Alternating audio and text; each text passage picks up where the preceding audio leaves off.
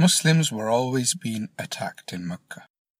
The Quraysh tried their best to harm the Muslims in any way possible.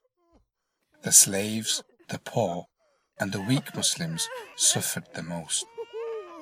Many were killed, whilst others had to patiently bear the abuse and cruelty they faced at the hands of the non-Muslims.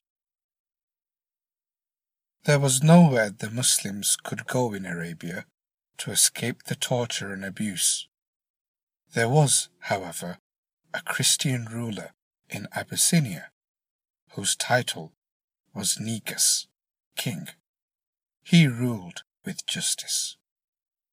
The Prophet ﷺ recommended a group of Muslims to migrate to Abyssinia so that they could practice their religion freely and openly.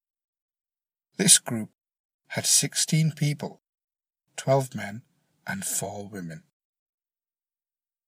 Uthman ibn Affan radiallahu anhu was also part of this group, along with his wife Ruqayya radiallahu anha, the Prophet sallallahu alaihi wasallam's daughter.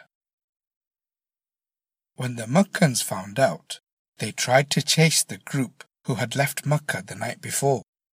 However, the Meccans were too late, and so became very angry that these Muslims had got away. They turned their anger towards the Muslims who stayed behind and became even more horrible to them. I read this story from Safar Year 3 Islamic Studies textbook.